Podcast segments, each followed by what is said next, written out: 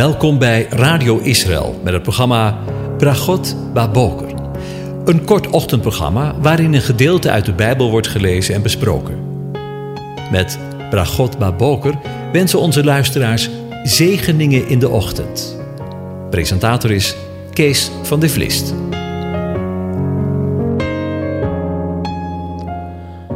Goedemorgen, Bokatov, beste luisteraars. Vanmorgen denken we weer verder na over Psalm 132 en ik lees de eerste zeven versen aan je voor. Een pelgrimslied. Here, denk aan David, aan al zijn lijden, hoe hij de Heere gezworen heeft, de machtige van Jacob, deze gelofte deed. Nee, ik ga mijn tent, mijn huis niet binnen. Ik leg mij op de rustbank, mijn bed niet neer. Ik gun mijn ogen geen slaap, mijn oogleden geen sluimer, totdat ik voor de Heere een plaats gevonden heb, een woning voor de machtige Jacobs. Zie, wij hebben van de ark gehoord in Efrata, hem gevonden in de velden van Jaar. Laten we zijn woning binnengaan, ons neerbuigen voor de voetbank van zijn voeten. Tot zover. Over de voetbank gesproken. Vandaag staan we stil bij het laatst gelezen vers. Laten we zijn woning binnengaan, ons neerbuigen voor de voetbank van zijn voeten. In de voorbereiding op dit onderwerp stuitte ik op een afbeelding uit het oude Egypte. Op de afbeelding zien we een kind dat op de schoot van de verzorgster zit. Het is de toekomstige koning, wiens voeten rusten op een voetbankje. En op het boek Voetbankje staan de traditionele vijanden van Egypte afgebeeld. De tekening verwijst naar de heerschappij van de toekomstige koning over volkeren die Egypte bedreigen. Deze symboliek is ook in de Bijbel niet vreemd. In de relatie tussen God en Israël, tussen God en de volkeren en tussen God en de aarde lezen we ook over deze symboliek. Het Hebreeuwse hadom voor voetenbankje verschijnt steeds in combinatie met rachleim, twee voeten.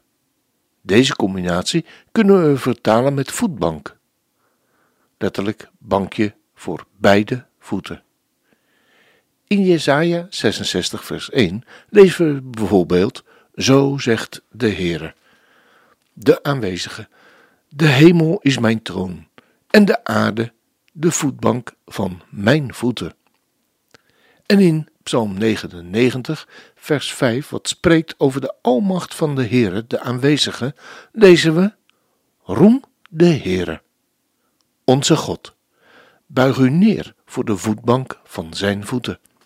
Heilig is hij.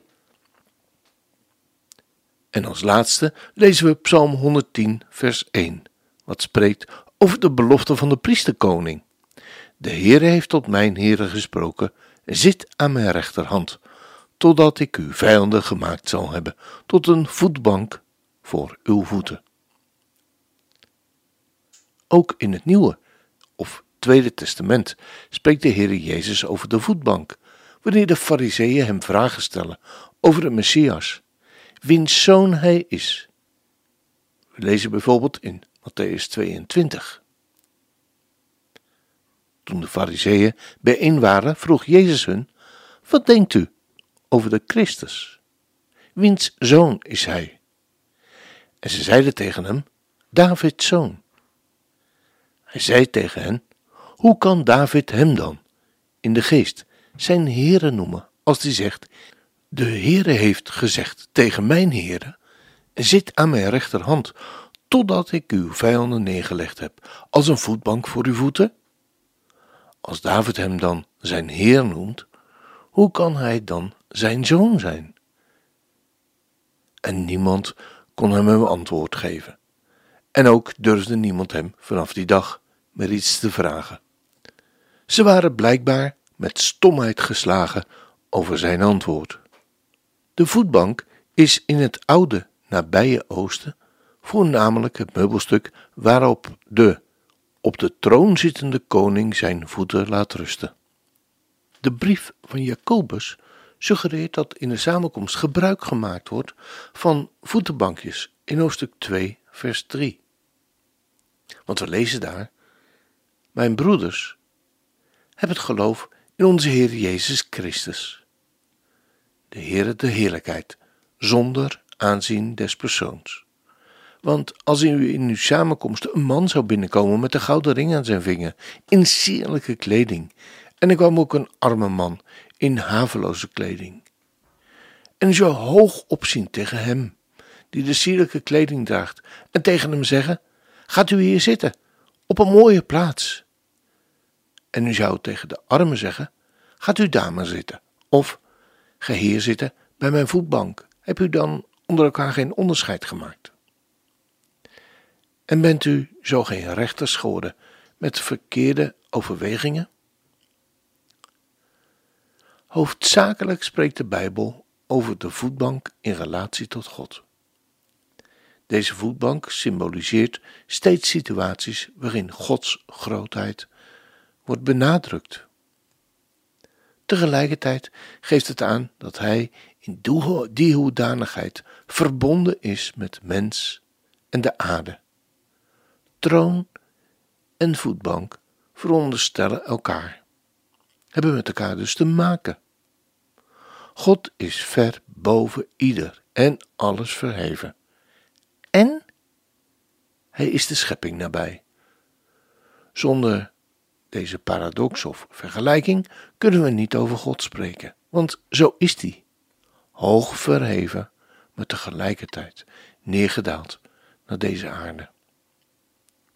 Maar de voetbank van God kan ook een metafoor of beeldspraak zijn voor zowel de ark met de tien geboden als voor de tempel of de tempelberg, Sion. In Psalm 99, vers 5 en in Psalm 132, vers 7 zijn beide betekenissen mogelijk.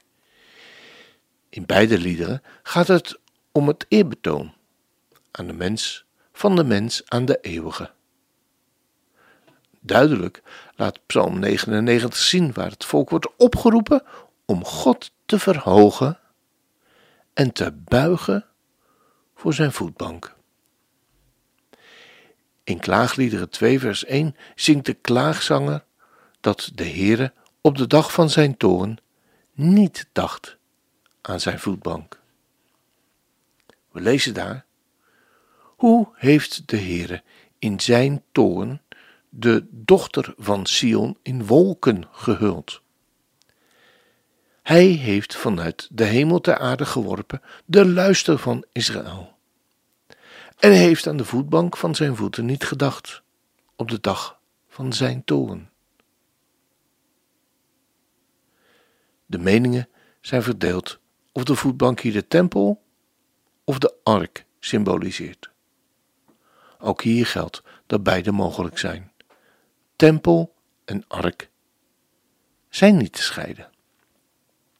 De schrijver van de klaagliederen, Jeremia, schrijft over de tijd dat Jeruzalem verwoest is door de Babyloniërs en daarbij ook de tempel met heilige voorwerpen, teken van Gods aanwezigheid verloren gegaan.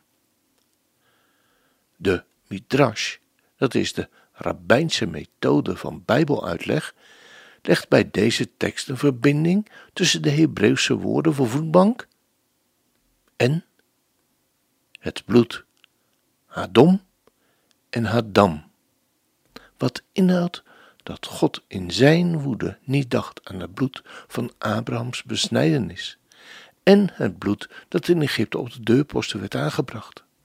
Gods boosheid was zo groot dat zij het verbond in de uittocht als het ware verduisterd. Verschrikkelijk. Het is goed om te beseffen, wanneer we in zijn nabijheid willen komen, dat we zijn en onze plaats kennen. Hij woont in de hemel en de aarde, de plaats waar wij wonen, is de voetbank van zijn voeten. Laten we ons er steeds daarvan bewust zijn. Sterker nog, dan waar God zich bevindt, duidt deze tekst met troon en voetbank Gods gezag over hemel en aarde.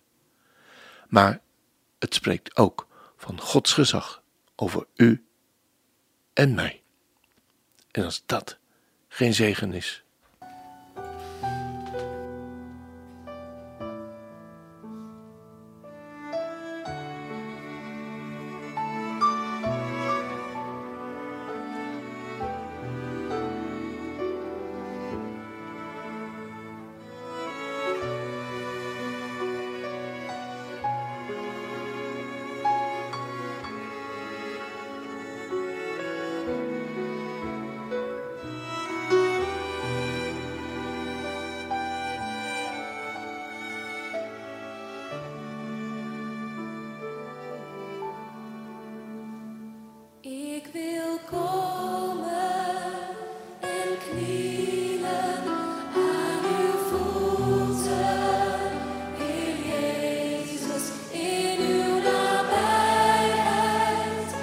is,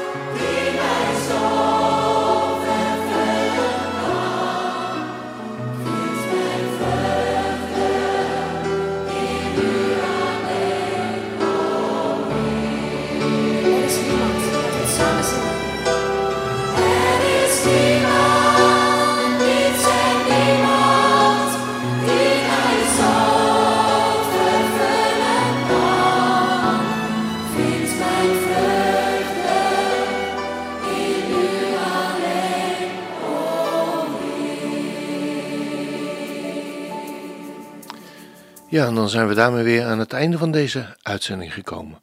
En wens ik u ook vandaag God zegen toe. De Heer zegent en hij behoedt u. De Heer doet zijn aangezicht over u lichten. En zij u genadig. De Heere verheft zijn aangezicht over u en geeft u zijn vrede, zijn shalom.